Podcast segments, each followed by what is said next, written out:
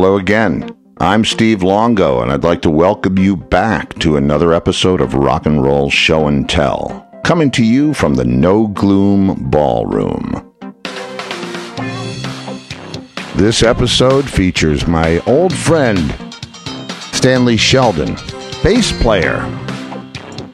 Serious bass player. You might remember a little record from the 70s called Frampton Comes Alive. Well, Shelley was the bass player uh, on all of those tracks, and he's got some stories to tell.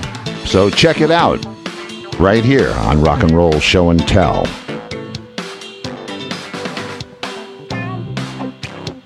And poof. I've got all kinds Yeah. of buttons here, man. So ready, set, go. oh man, how long has it been? 40 years. It, at least 40 years, right? Because there it is The bass solo just came up again. I'm not sure whether it's my iPad or what it is, but hey, listen, the bass solo. 40 years? Yeah, it's been 40 years, man. Wow. Wow, 40 years. Believe it or not. And you know, I got to tell you, I'm watching that clip, and it took me, and it occurred to me, there's probably a couple of things because of how you know how we met and when we met that about Bobby and that whole thing, Bobby Mayo, that connect the dots a little bit. So I, I have to ask, and even though this is not a interview, I have questions because I have questions. Um, Shoot. uh, how do well Mayo uh, in Rat Race Choir? We lost our guitar player in seventy whatever it was, and Bob uh, joined the band. And that's how you met Bob. That's yeah. Well, that's how we because he was playing on the circuit, so that's how I met him because he was from Yonkers, I was from White Plains. You know, the band Right. local, but um, he was already playing with Frampton. He was already going to England '73, and I think that whole thing was just starting up. Right. so and I'm watching the clip of you guys playing, and I see him playing that the Stratocaster, that that you know natural finish Stratocaster, and I did you I, I can't even remember. It's on the face of the guitar. It's down uh, like where the controls are, but there's a he had a Wiley Coyote sticker on the guitar, and he, You know, I- I vaguely remember that. But very, it's kind of a, a, uh, I don't know. It's a really vague memory, but somehow it, it, it tweaked. I think I saw that. You have yeah, Wiley Coyote. You would have said something to him. I know you. I know you would. have You would have asked him about because I asked him about it. I couldn't stop looking at it. Was And that it- his guitar or Yeah. was it Peter's guitar? No, no, that was his guitar before he. But He I mean, that was- probably played it. He probably played that guitar in Doc Holliday. he did play it in Doc Holliday with with yes, he did, and he had, and it was, it had a finish on it. I don't remember what the original finish was, and this is the great story about that thing, right? And I asked him, you know, it's it's natural wood, the guitar, and I don't, don't know whether he stained it or what it was, but you can still see the outline of Wiley Coyote. And I said to him, you know, what is that? And he said, ah, you know, the guitar. When I was a kid, I had a sticker on it. He said, and I, I had the guitar refinished. I had to, had to take it down to the wood, but it stained the wood, and I could never get it out. Oh, You know the story about how Bob became a guitar player? Such a very proficient one. I do, but but please enlighten our our listeners. All right. Well, somewhere before I had met him, he was in a horrific auto accident, Yeah, and his hand. It was his. Must have been his right hand, and he lost all the knuckles in that hand. yeah, believe it or not. So piano became very challenging. You know, hour after hour playing piano, he just couldn't do it for a while. Yeah. He, he, you know, eventually he got back to where he, he couldn't even tell, but he he started playing guitar because it was something else he could do without uh, uh, taxing his, his his joints too much. and and I remember that story, and it's and it's weird because I never think of Mayo as a as a keyboard player. Uh, he never played keyboards when he was with See, us. I only think of him as a keyboard That's player. just so bizarre because I mean I have to you know once we finish this up and you know I'm going to rotate I, I got to have you back because we're not even going to scratch the surface today. But we got a um, lot to talk about. we do, man. We we definitely do. Because you know, I, I said to um, my wife who produces the show, you know, and she's like my best friend on earth. And I said, "Did you ever meet Shelley?" And she said, "No, I don't think." I, I was with you then, and that was, I mean, we were like 70s, early 80s, us was when we started up, right? You and I were hanging in 1985. My ex and I split up. I was, you know, working with Lou Gramm at the time Right, I Um, remember that. on his solo work. That's when you and I met, and I, I moved over to this little funky place in White Plains with Chris Peterson. Right. You remember Chris? Yeah, I do. I do. I do. Another drummer. Mm-hmm. So I was kind of, uh, I don't know. I, I was I was still using using uh, hard drugs, and it was a bad time, Ah. except for the good things that happened at that time. But that's when we met, and we started playing tennis and uh, just That's hanging right. out. together. So So, it was 1980, 85 or six. so we no, no, I'm sorry. That's too early, Steve. It was 80s. Yeah, it was 80s. You're right. It- because I remember, see, I mean, I stayed friends and connected to Bobby all over the years when, in fact, the last night that he played with our band before he went off to go and do this thing, and it was 73 still, so you guys, you know, had to wind it up. Um, but uh, he, I had dropped him off at Carolyn's apartment. And he he was so drunk he didn't want to get Harrison up. or, or White Plains. White Plains, White Plains. It, when she lived on North Broadway there. Or Yeah, yeah.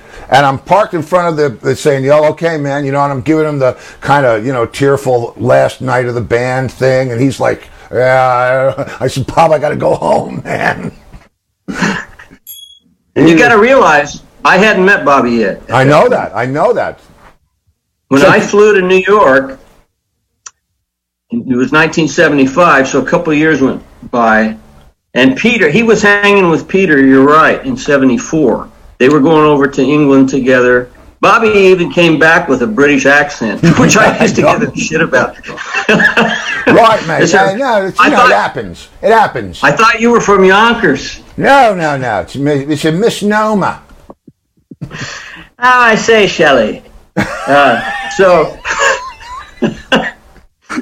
but Right, Governor. I've got a great story about Bob. When I, I flew to New York in 1975 to audition, this was right after Tommy Bolin and I had moved to LA together looking for a singer. And we, we never found the singer, but Tommy got a, an audition with Deep Purple and I auditioned with Frampton and we both got the gig. This was after Tommy did the Billy Cobham album, the Spectrum album. No, I love that record, man. The famous fusion, the seminal record. Love it. Love it. you know, everybody did. So that's when, uh, about the time, you know, I met Peter. And so it's a, it's, it's kind of a convoluted story. I'll give you the nutshell version. After coming out of Colorado, there was this whole milieu there. Joe Vitale, Kenny Passarelli that were playing with Walsh. And mm-hmm. I was playing with Tommy. Tommy gave Walsh Passarelli, his bass player. That, that became Barnstorm. And then Tommy and I continued on and moved to LA together. And then we got the gigs with Deep Purple and, and Frampton respectively. This was 1975. And then I met Peter because of Kenny Passarelli, who got the gig with Elton John. And Peter had just called him to say, You want to play? He said, I can't. I'm playing with Elton. And see, you should try this other guy, Stanley. so that's how I got the audition with Peter. So Passarelli. Then, uh, ah, that's very cool. That's a good guy. Well, that was a whole color. That's a whole show in and of itself, the Colorado you know, connection. But when uh, I flew to, to New York to meet Peter and the guys to audition with John Siomos and Bob Mayo, it was uh, spring of '75, and I walked into SIR and, and met everybody. Leslie West was there because he was friends with me. He was the first guy I saw. He was wearing like platform shoes. He looked like the hippopotamus in uh, uh, uh, Fantasia, you know, Oh, dancing around. God! on the- Holy platform. shit! With the So- tutu on? and I met I met Bob and Bobby. He's got this sixth sense. He's born with perfect pitch. Yeah, I knew that. He also had other. He told me you're a Virgo, aren't you? Because he's a Virgo, and he when I met him goes, "You're a Virgo, aren't you?" I said, "How the fuck could you know that?" And I said, "Yeah, I'm a Virgo." So Bobby and I bonded from day one. You know. Virgo, what, what a what's the date there, Virgo? Well, it's between uh, September something and the end of September. No, your date. The date of your birth. I'm September. I'm September 19th, and I forget Bobby's birthday. Bobby's uh, was early. I think it was seven or six because mine is 21. So you're a Virgo. Uh, yowza. Told you. Guilty. So I was so uh, taken aback when Bobby, you know, just 25th. you're a Virgo. How could he know that?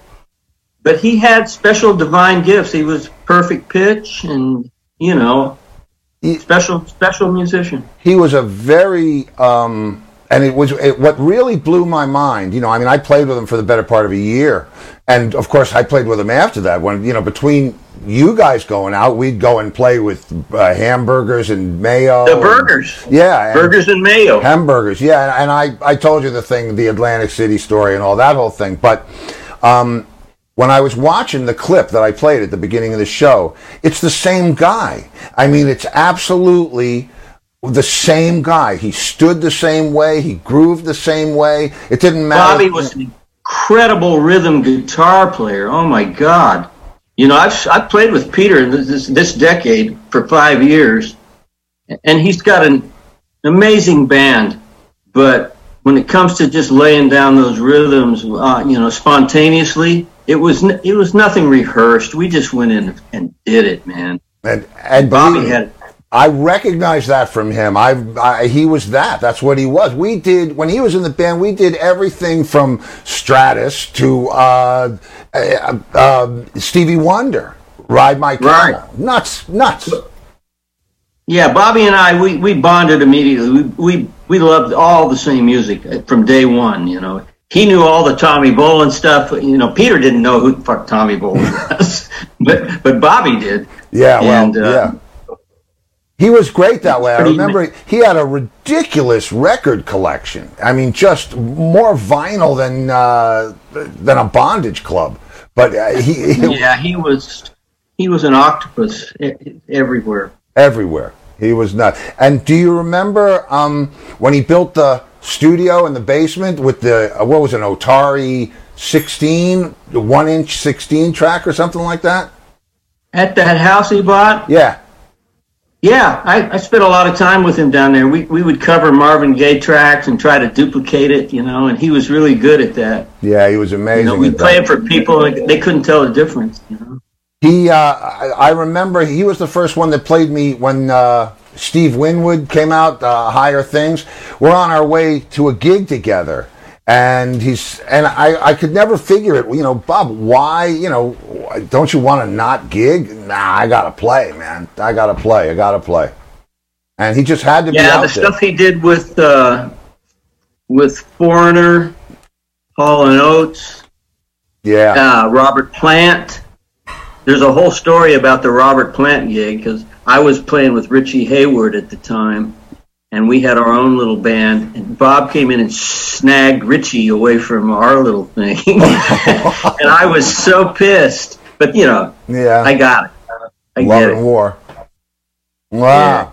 Man, yeah, I mean, he did get around, and, and he was, uh, like I said, the guy was, um, he was so perfect wherever he went. You know, he just fit right in. He I, in our band, and we were a little, we were still kind of finding our way through what were we going to, you know, what kind of sound we're going to have. He could just convert into anything. Amazing guy. Bobby could do anything. Yep, yep, true story.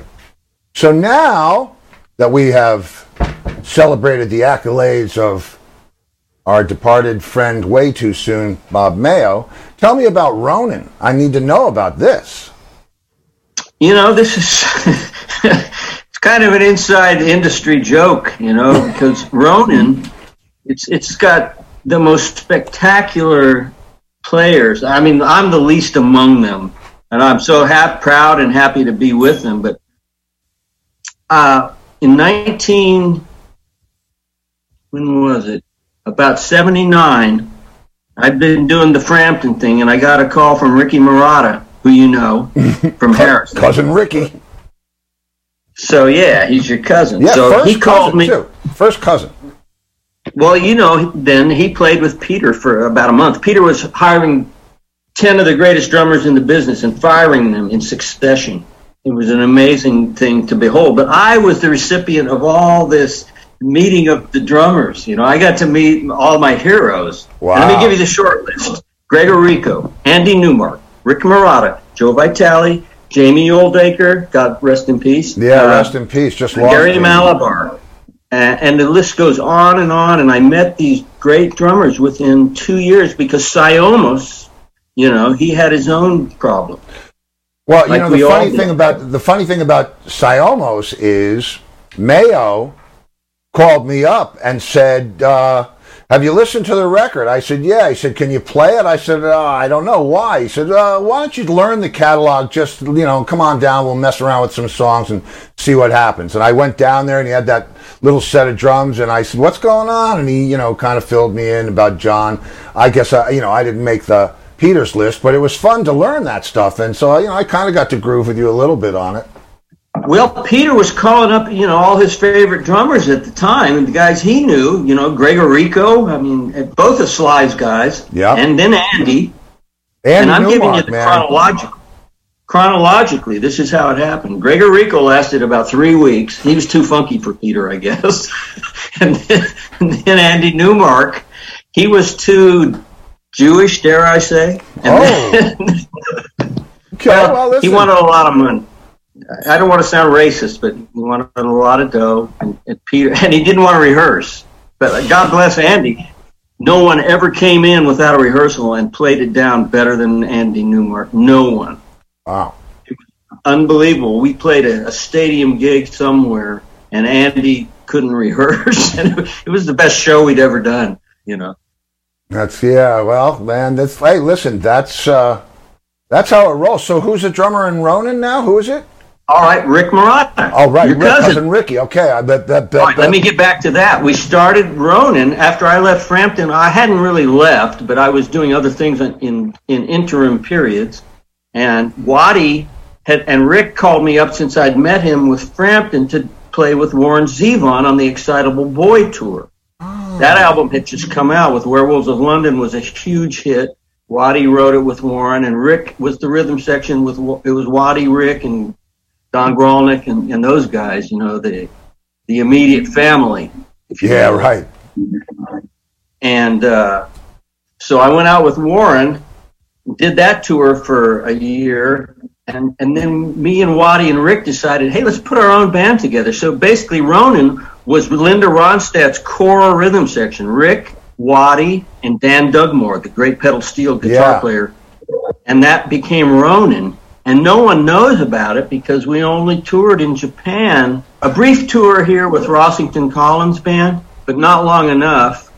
And uh, so we just went back to Japan. We, we reassembled the band after 40 years a few months ago, and we, that's where this tapestry is from. You know, behind me. you, as a trio? Are you going out as a trio? No, it was the four of us. It was the original band. Waddy is the singer. Yeah. And Dan, Dugmore sings some songs. It's guitar. It's it's like this exquisite guitar sound, like Rolling Stones meets uh, Neil Young. I mean, it's an incredible guitar sound. And so Rick and I are the rhythm section, and that was Ronin. Is Ronin? And so, well, when we talked earlier, you said you were rehearsing. Is there something coming up, or what's you know what's yeah, happening? well, we uh, we did the gig right before the virus hit. We went to Japan and we arrived home at the end of February, and then everything got shut down. But we we did record we only did four performances over there, and we have a live recording that we're going to release as a live record. Cool. So I'm pouring, I'm going over that material now and finding out what I have to fix, you know, on bass parts, because it was it was thrown together so quickly, and we had not seen each other in 40 years. But man, it really sounds incredible. Uh, that's the best stuff, man. I mean, you know, it's I, I I'm all about that. You know, uh, perpetual chemistry. When you meet somebody, especially rhythm section, uh, especially when you meet somebody that you lock with, time wise, playing wise, you know that. I mean, you can play with somebody that's you know. Well, you get it. I mean, you're the other half of the rhythm section. You can play with somebody who's a school, the best player in the world, and if he doesn't feel one where you do, or he doesn't feel the pickup where you do, it's never going to have that thing, and it's building a foundation of a house, uh, building a house on a shaky foundation. So, man, I believe me, I hats off. You know, I appreciate, especially Ricky. I mean, the guy's like right in the pocket, and um, legend. I mean, come on, that guy He's played on so many records. yeah, I loved particularly the stuff he did with uh, with Steely Dan. I mean, come on. Oh, he- he's a monster. He's a monster. You know, and now this is something that I've been meaning to ask him. Is he still getting royalties from Raymond? Oh yes, Rick. Rick is probably going to have to set me up in a retirement home. He doesn't know that yet, but you know, all those guys, Waddy and Dugmore became Nashville's most valuable player because he's a pedal steel player living in Nashville, and he is the he is. I'm not just saying that. He's Nashville's most beloved musician. wow. So I'm I'm in really good company with Rick and Danny and Waddy. You know, Waddy's another one. The guy is, you know, his reputation with the Rolling Stones, the Keith, and he. It's funny, you know, when Linda Ronstadt would describe Waddy and and and uh, Dan, she would say, "Well, Dan is the Neil Young expert, and Waddy is, is the Rolling Stones expert for me." So, you know, when Linda would cover songs like "Tumbling Dice" or whatever, Yeah. you know, she would she would go to those guys and and Ricky was the drummer then, so all three of them were in that band. Uh, that was her best band, I thought. You know, Yeah. she Uh, had a lot of great bands, the Eagles. I mean, come on. Well, you know, speaking of that, and I keep bringing this up, um, have you seen that um, the documentary that's out there? Not the one with uh, Jakob Dylan, but the other one. Um, why do I never forget? Laurel. Laurel Canyon. Thank you. Laurel yeah, Canyon. there's, there's been so many. Thunder in the Valley, Laurel Canyon is a series. It's actually Right. two parts. Yeah, it's two parts. Right. So I've I've been following a lot of that stuff. Uh, Thunder in the Canyon was a great documentary with Jackson and Waddy, not Waddy, Jackson and and David Crosby were the big uh, talking heads for that one. Yeah. And it was great.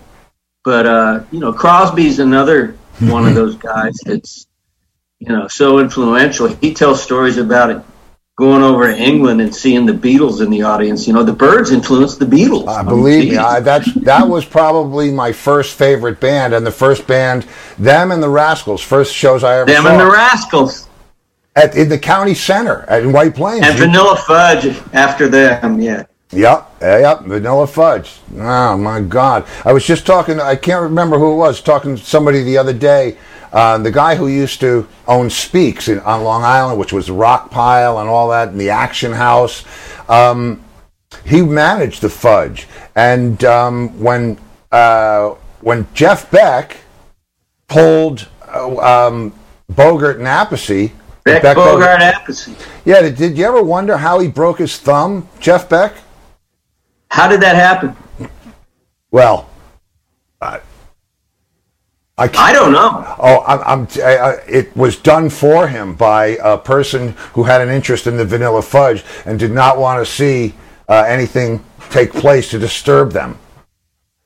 Is that the truth? Yeah. That's a true story. I mean, I wasn't there, was there- but yeah, Was there I, a lawsuit? Was there a lawsuit? I don't think so. I think it was. I mean, you, this the person that I'm talking about was so actually connected that you weren't suing anybody. You just, you know, exactly. These guys? Yes, yes, yes. Sounds like that's a Dee Anthony, a Dee Anthony move or something.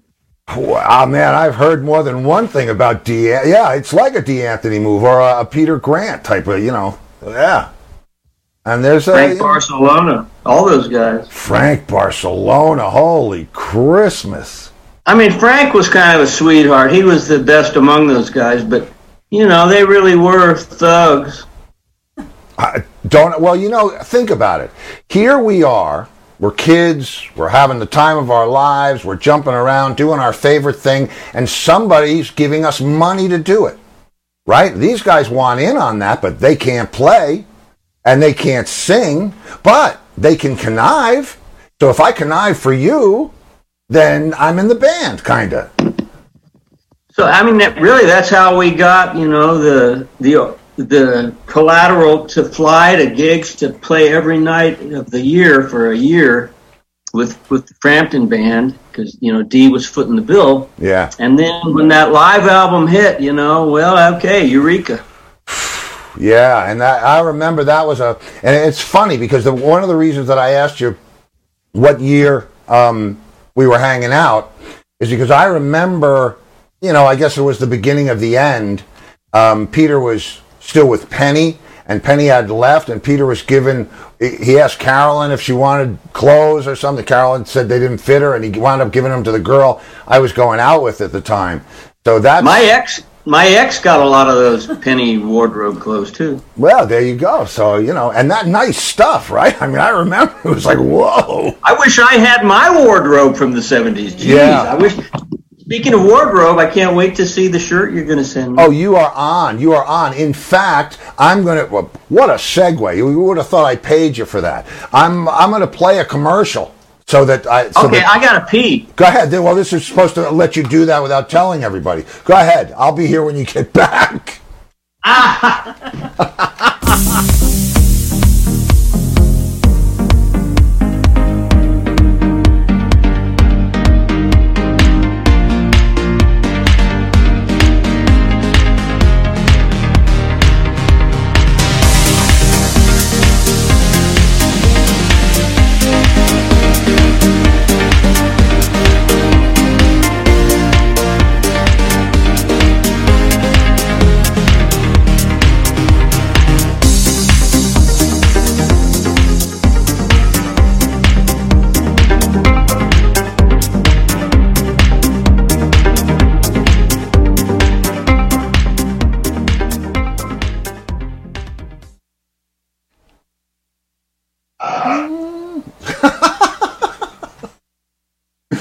Oh, man. All right. So, anyway, we're going to discuss tennis when. Well, yeah. Now, how do you figure that? Well, how do you figure that? I'm going to. I, if if I was playing tennis with with Stanley in '85, We were living up Putnam Bay. we were in the you house. talking to? I'm talking about that's my wife. Hi. Oh, she's your assistant. She's my well, Uh, yes. producer. Yeah, she's the producer. yeah, yeah. Best contract I ever signed, man. Don't I get it? Don't I get an introduction? Well, you do. You absolutely do, but the world doesn't. She's uh, shy that way. Yeah, That's right. What's her name? Lori. Hi, Lori. Hi, Stanley. I, you know, she's the cutest there is. But how long we've been? Thirty-nine years, thirty-eight It'll be 40 in December. What? Married. No. We No. got married in 84. Oh, 40 living together. Okay, yeah. So it's been a while. It's been a while. So Any I- more at home like her? Uh, no. There's, I, I'm, I, it, believe me. I'm a I- I- bachelor. I would send you that way if I thought there was anything at the other end of that rainbow. Not. All right. nope. I got the pick of the litter.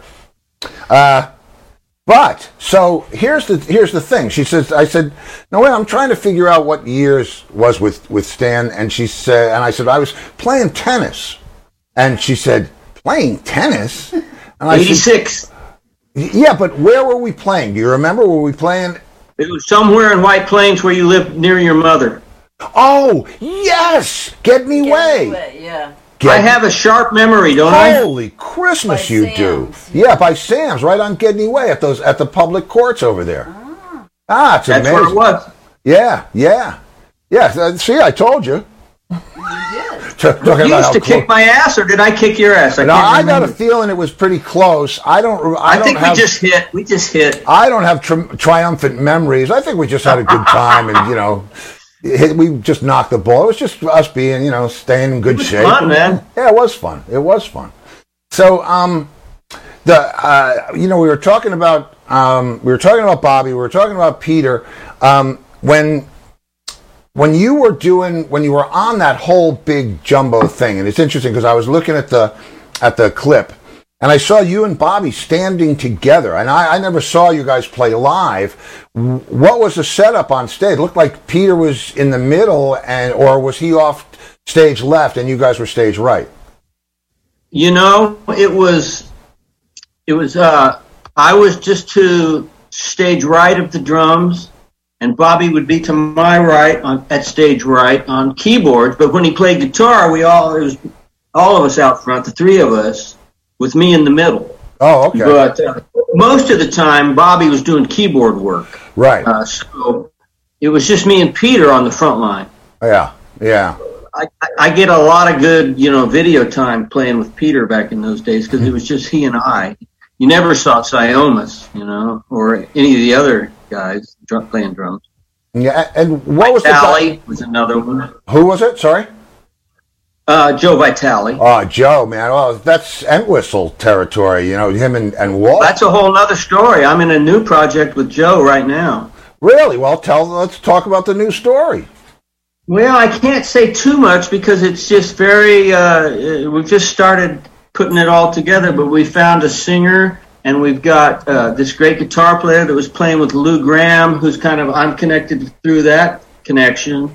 Uh, he finished up with Lou, and this is a whole other uh, show for us, you know, because Lou's retired now, but this is the guitar player from Rochester because that's where he's from. Yeah. Lou and and the singer we found, this guy named Joe Retta, is also from Rochester. So we, we put this thing together, and we're going to go out and and play the hits of our ex bosses, you know, just like everybody else is doing. Yeah, but you know what? I mean, I'll tell you what. That's it's a great thing to do, and I don't know whether I, you know. I mean, we haven't spoken in a long, long time, but I uh, got a call from Robin Zander, ah, 2012, saying, uh, "What are you doing?"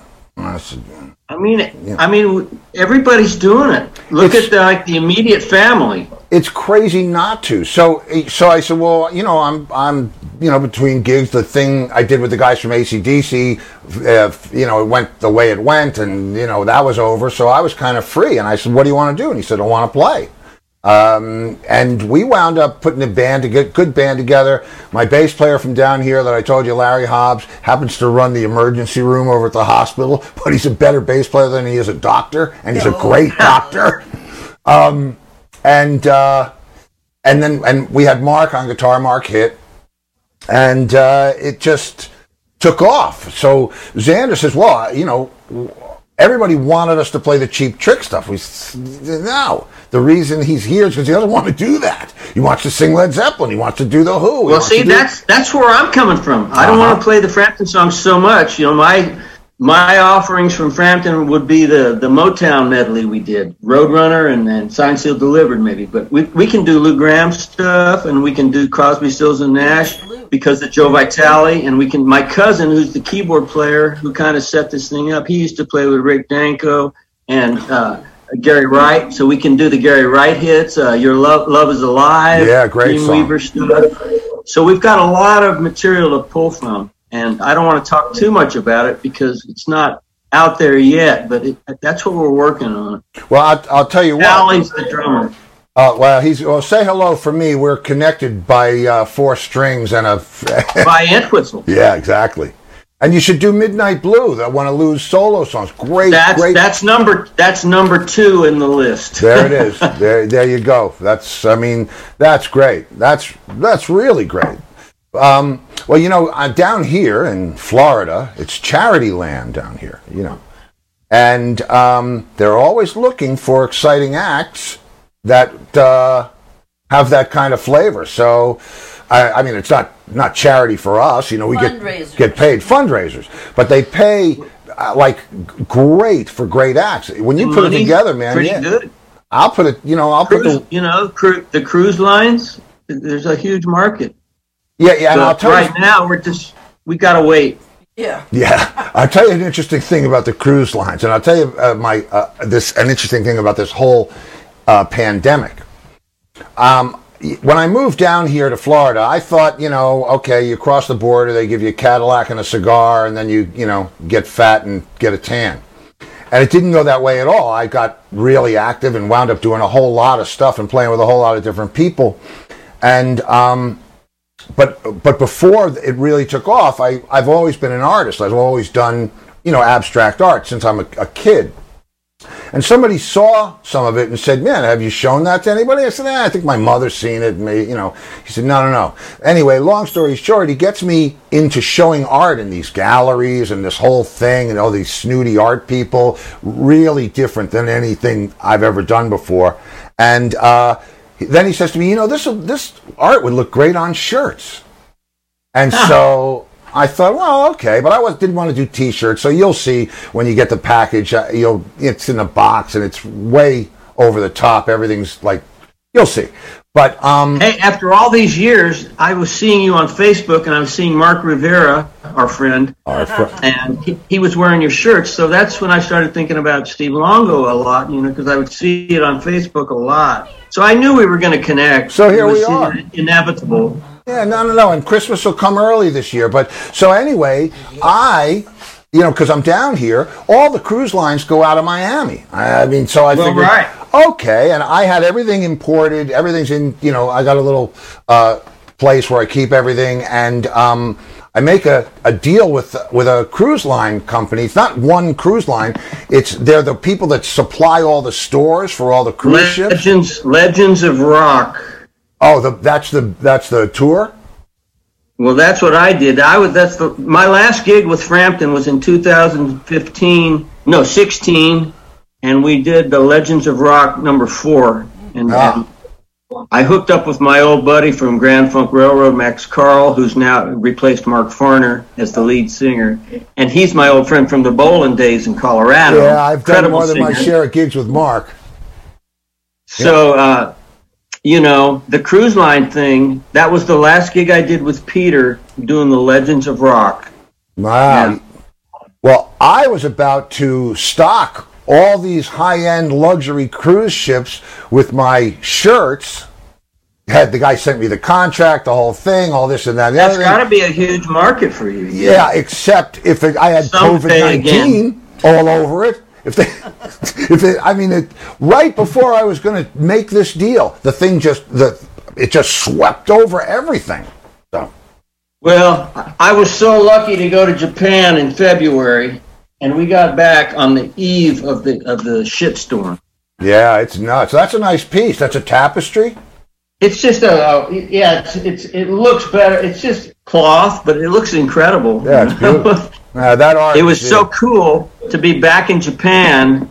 You know, they loved our show. We, you know, Waddy is a huge star there because he plays with uh, Russ Kunkel and Lee Sklar and Immediate Family, Yeah. and that's how we, that's how Ronin got our in to back to Japan because we had done a tour there, one tour called California Live with Ronstadt, James Taylor, J.D. Souther, and Ronin. because everybody in Ronin was playing with either James, Linda, or JD.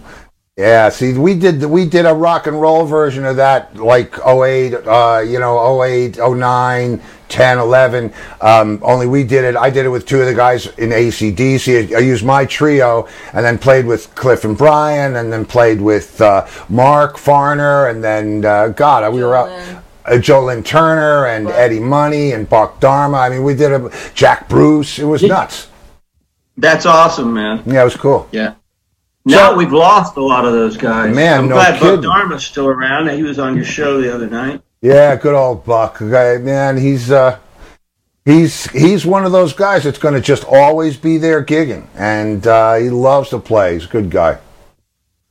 Well, let's hope, you know, the ones of us that are still here, you know, it's it's bittersweet and we, we really have to and it's poignant because we've lost we lost Jamie Oldaker yesterday and, and then the day before that, Peter Frampton, sound guy, died. That he was many years sound front house mixer, and uh, but the musicians, you know, we're not going to last forever. So you look healthy. I'm really glad to see you looking so Yeah, no, I'm I'm I'm doing good. svelte and, and in shape. I don't do drugs anymore. I don't do them any less. You want to No, buy no. some? yeah, actually, no. I, I listen. You know what? Now that it's legal, that was my that was my whole thing was smoking pot. I was always a pothead. You got to remember that because if you were around me, you smelled it. Because there was no vaping back in the day. It was like you know, let's get crushed, and uh, we laughed a lot. We laughed a lot. Hey man, I, I'm excited to have a glass of white wine these days, and that's that's it for me. Hey man, whatever you know what, whatever gets you down the street. Uh, we're not all saints. We do what we do. We did what we did, and we're gonna do what we're gonna do. So let's have at it, right? Well, well, we're still here. A- Amen. Amen. And you look tremendous, bro. You look healthy. And are you working out? Are you staying fit? You know, when I came back here in 19, back to Kansas, where I am, I enrolled at the university here. I was came home with my tail between my legs, drug addicted to heroin Yeah. and, and everything else. And I knew I had to leave the business for a while. This was 1988, right after you and I were hanging out. And uh, I got home and I enrolled at KU and I spent 10 years working on a degree in Latin American studies and environmental studies. And I studied uh, slave society in the Caribbean, master's work, and I studied the rhythms of Cuba and Brazil. And it was the best decade of my life. And I got clean and sober. And then I started playing again after that. You know, the first gig I got after that, uh, Peter had called me up, and I, even before that, I got an audition with Delbert McClinton, and I got to, I got the gig. And I went and auditioned in Nashville after not being in the biz for like 10, 15 years at that level. Wow, man. And Delbert is plays with with the most spectacular Nashville cream of the crop, and it was a feather in my cap, man, to get that gig for a year. And then I got, you know, they, they let me go because they were waiting for their other guy to ah. come, come off the road. They don't tell you that part. But, Hey, know, I got you to know do what? it. At least you at least you brought the goods and you still had them. That's what counts, man. You know. Well, exactly. So I felt that that gave me the. It encouraged me that I hadn't lost it, and there's still, you know, life's not over yet. Uh, and then you know- Frampton. Then we got. I got back together with Peter for a, another six year run, and now Ronin, and you know, so still got stuff to look forward to. There's plenty of stuff to look forward to. Believe me. You, Hell you- yeah. Wait till you hang out in here with me for a while after things clean I want to come down to Florida. Come on, See, come on down. It's. I mean, you know, it, it's my place is. It's compact and efficient, and we have a good time, and it's like short walk to the kitchen. I moved good. there. I was living in Bal Harbour in 19 or 2000, year 2000, right after I graduated with my master's work. I was going to continue PhD work, and I moved to Florida. I was playing with Venezuelans and playing salsa. Wow. I just got so deep into it. I said, I'm going to move to Miami. And, you know, that, that whole Latin groove, I've always been into that groove. Mm-hmm. Tommy Bolin got me into that groove. I, I love Latin. I believe me. I. It's one of the things that Challenge. Yeah, it's it's awesome. I mean, uh, you know, from Miami si- uh, Sound Machine all the way to the deep, deep stuff. It's amazing. Yeah. uh, it's it's just it sits me up. That's for sure. So I moved down there. I only lasted like three months. I said, I don't want. I can't continue PhD. Enough of the college stuff. I've got to. I've got to start playing again. So I moved back to Kansas, and you know, shortly thereafter, I that's when I got the idea. Maybe I could try to audition with somebody in Nashville. So yeah. Well, why not, man? I mean, you know, you're you you've got the pedigree certainly, and uh, why not? great. Yeah, you you look you still look like a kid, and a, a I mature I feel, kid. you know, Yeah, you well, music keeps us young, right? Amen. It do, it does. It, it does. What what doesn't kill us makes us stronger. Hell yeah. Okay, so now let's connect the the bass dots because you told me that uh, you had an Entwistle thing. So that that for me that started in '87 for me.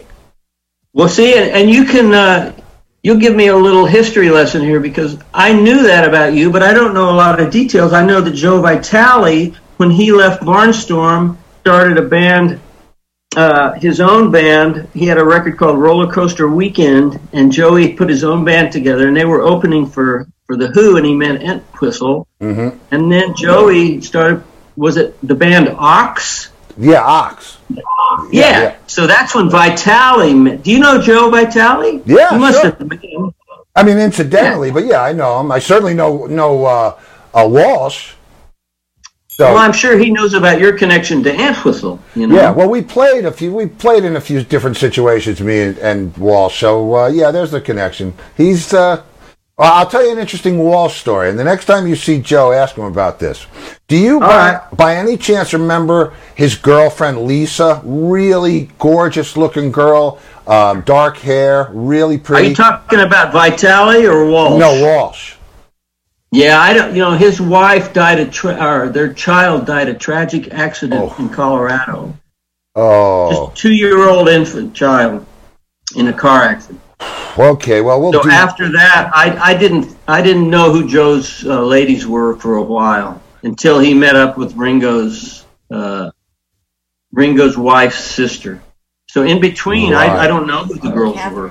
Well, yeah, Catherine Bach. Um, but he, uh, well, you know what? It's it's. He was with this girl, and she wound up getting connected to Entwistle, and and she. It was just craziness. Uh, She, uh, Joe, I think, realized he wanted to straighten things out. I want to, you know, I don't want to play this game anymore. I'm gonna, you know, I'm gonna clean it up. And so Lisa was a little too crazy for Joe, but she didn't want to clean it up. So John got her, and. Duh. John ended up with Lisa. Yeah, and it was like, believe me, that's Is that who she? Is that who he was with in in Vegas? No. No. Why would that be? No, he was with. Well, I don't know. I'm just asking because I'm I don't just- know. I'm pulling your leg. I, I'll tell you. You know what happened? I mean, Lisa. She was in the beginning. They were like really happy, and everything was really good. And Lisa got caught up in the garbage, just like everybody else. I mean, you know, it's, we're all human, and we all did what we did. But she just went over the side, and because Entwistle had the kind of liquid that he had, you know, she was able to, you know, kind of maintain that Joe Walsh thing that they were doing for whatever, and and it just eventually it really started to take its toll on John. And the thing, what happened in um, in Vegas was he, he was with a dancer or whatever. You know, I mean, there was a you know road tag, but. Um, he had a heart attack, and you know I know John better than most people in the third act He of had a heart attack. He had a heart attack, yeah, but but I I wasn't because he would he would have had the same heart attack if he was in the gym.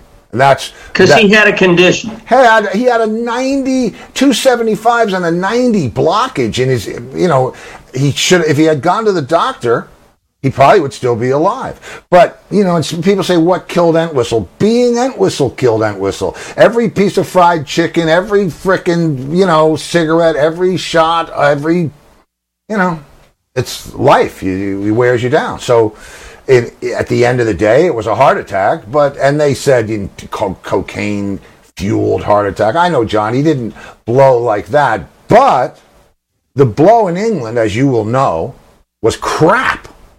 And the blow in vegas? Oh, I don't know. oh wow. You, i'm sure you've heard. Sure you've heard. Yeah, I heard. but the blo- but the, but the blow in Vegas was not crap, and that could have. But have you ever been down there in South America? Oh my God! Oh, Uh huh. I believe. Yeah. Oh. Oh. I see you were studying. Oh. Hey, you know something? Entwistle, I'll never leave a mark like that guy did. He was he was a he's a giant of, amongst bass players, and he'll never. There's there's only one Entwistle. Yeah. True story, man. And like, and you'll. I, I didn't know you didn't know how we started playing. I very quick. Well, I Um, know he's a French horn player. Oh yeah. That he. That's where he. He had all the brass instruments. He. He was. That's yeah. why this this Yeah. translates to this. That's what Pete said. Pete said, "Yeah, this, this, who knows?" That's exactly what what Townshend said.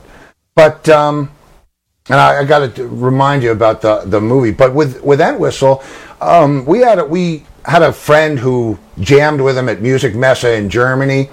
And he, the the friend said to John, "You got to meet this band because we did Who covers when we were kids and all that stuff." Rat so he, Race. he to Rat Race Choir. So he comes, and Whistle comes to uh, Summer NAMM at McCormick Place in Chicago, and I said, you know, we met him and the whole thing, and he was cool, all you know, rock.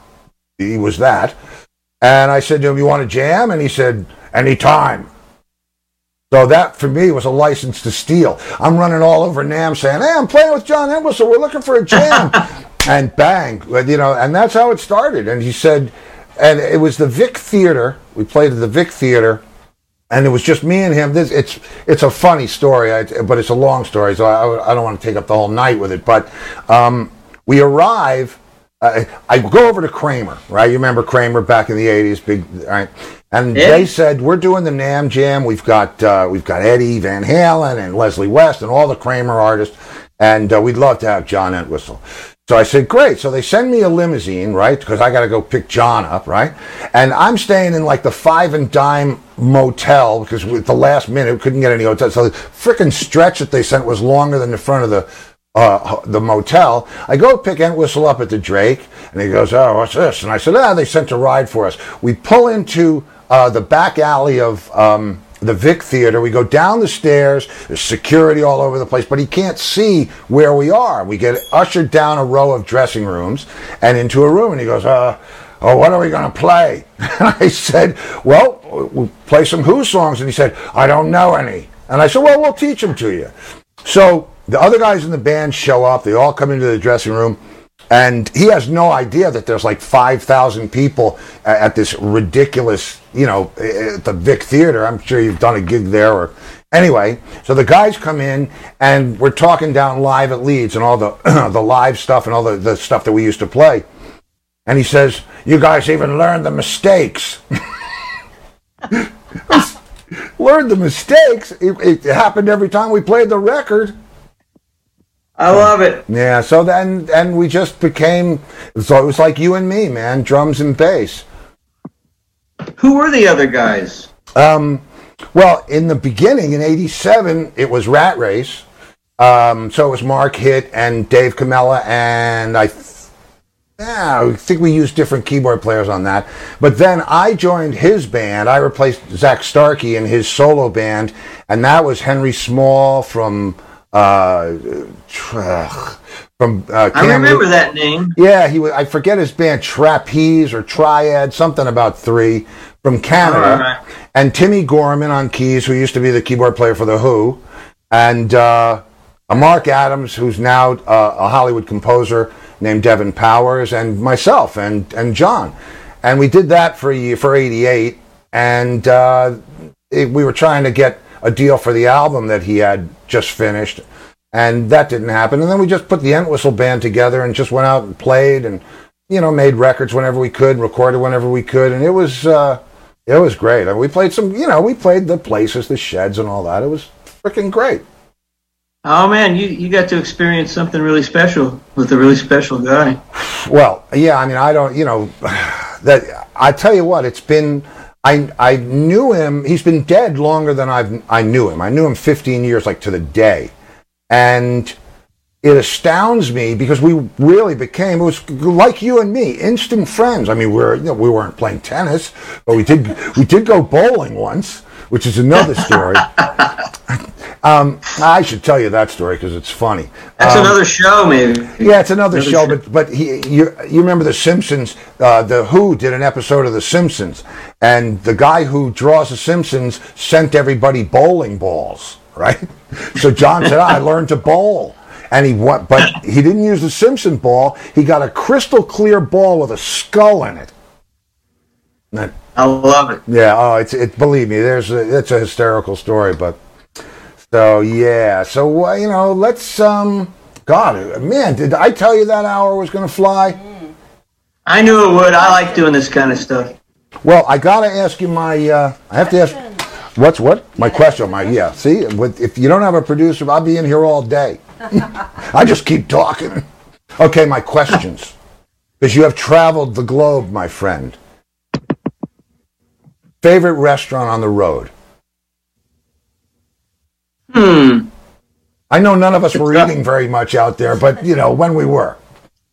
I mean, I was just in Japan, but I can't remember the name of the place. Well- you know. well, that's all right. I love uh, I love sushi, but I'll never remember the name. I, I I've eaten at so many great restaurants in obscure places. There's one in Charlotte. Uh, uh, I can't. It's a fish restaurant of all things. I can't remember the name of it, but. How about just Fat Burger in Fine? Fat Burger works. I, I was talking to the bass player from the Good Rats, and he he said Bob Evans. So you know you're fine. Fat Burger. The original Fat Burger was on La Cienega, Yeah, if you remember. I you do. probably remember. I do. I do. And before it became and branched out into the valley and everywhere, but the original Fat Burger, uh, God, those things were good. Yeah, they were. I'm, I'm, i've been vegan, you know, for years. I was going to say, man, you can't be eating fat burgers and be in that shape. You're in good shape, bro. Back can then. I could. Yeah, well, right, because we were we were doing all kinds of crazy things to compensate. But I So that's all I got. Contemporary restaurants, I don't know. I, That's all right. I. Well, haven't been on the road for a few months. well, that's okay. You can when we do the next uh, installment, you can tell me again. Song that you love, favorite song to play live. With any band? Any band. Hmm. You know, Jamie Oldaker just passed away. I did know that. Yeah. and someone posted a, a version of, of Frampton's uh, uh, signature song "Lines on My Face," and Lines it was Jamie. Jamie was playing drums at a show in in uh, where was it? Somewhere in Oakland, Oakland Theater, Oakland, California, and it's the best performance of, of "Lines on My Face." It rivals the Siomos version on the live album. It, it's just an incredible. Jamie was had his special touch. He had a you nice know, touch, Jamie, yeah. All the claps And it's the best version of "Lines on My Face" I've ever heard. Yeah. Okay, so there you go. And the song that you never want to play again ever in your life. I don't ever want to play that song again. Show me the way. okay. Okay. Now let's see. All right. Well, there's only a couple more. And I probably don't ever have to play it again. No, Trust me. Chances are. chances are. Wow, that's funny. Um, okay, let's see. Instrument other than yours. If you had to play something else in the band, what would it be? Well, you know, I I spent a summer learning, taught myself how to play the sax and the flute, and I got pretty good. Really? I'm not a bad flute player. Right. Well, there I'd be pr- well pressed to deliver right now, but Well, I got pretty good over a summer. So I love the, the sax and flute, you know, like like traffic, that kind of stuff. Yeah, and that's two. I mean, that's two different uh, embouchures: the flute and and a reed. That's wild. But it's the same fingering. It's the Is exact it? same fingering. Yes. wow, uh, that I just see. You learn something. You learn something every day here on the show, kids. Yes, you certainly do. I do learn something every day here on the show, kids. Rock and roll show and tell. And uh, it's a pleasure sharing it with you. So that was Stanley Sheldon. I'm Steve Longo. And if I don't see you in the future, I'll see you in the pasture.